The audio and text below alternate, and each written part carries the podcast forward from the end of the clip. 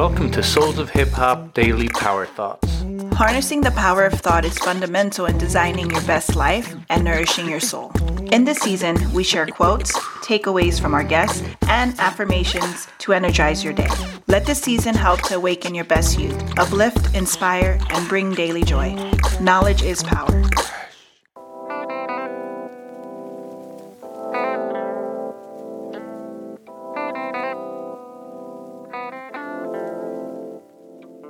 Today's power thought is inspired by a recent card I received in the mail from my twin sister Cindy. In the card, she leaves this quote by Edith Wharton. Here's the quote There are two ways of spreading light to be the candle or the mirror that reflects it. If you find yourself in the middle of a disagreement and you realize that the other party has a better approach than yours, the resourceful thing for you to do is to step back and support their idea. For some people, this is really difficult to do. Some people become caught up in the controversy, in the need to be correct, or in the eagerness to be the star, or in this case, the candle. To be the candle is to be the one who came up with the solution. When you are the candle, you are the source of light. There you are in the center of it all. Remember that the light needs help to reach others. When others are the candle and we act in harmony with them, then we are the mirror that reflects their light.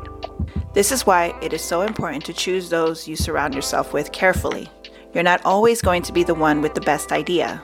Sometimes you need to be the one who helps to reflect those ideas, to understand the approach, and therefore can then share the solution with others. Not to take credit for it, rather to help the idea gain the recognition that it deserves. We are all both candles and mirrors at different points in time, on different issues, and in different situations. Be a leader that knows when to be the candle and when to be the mirror.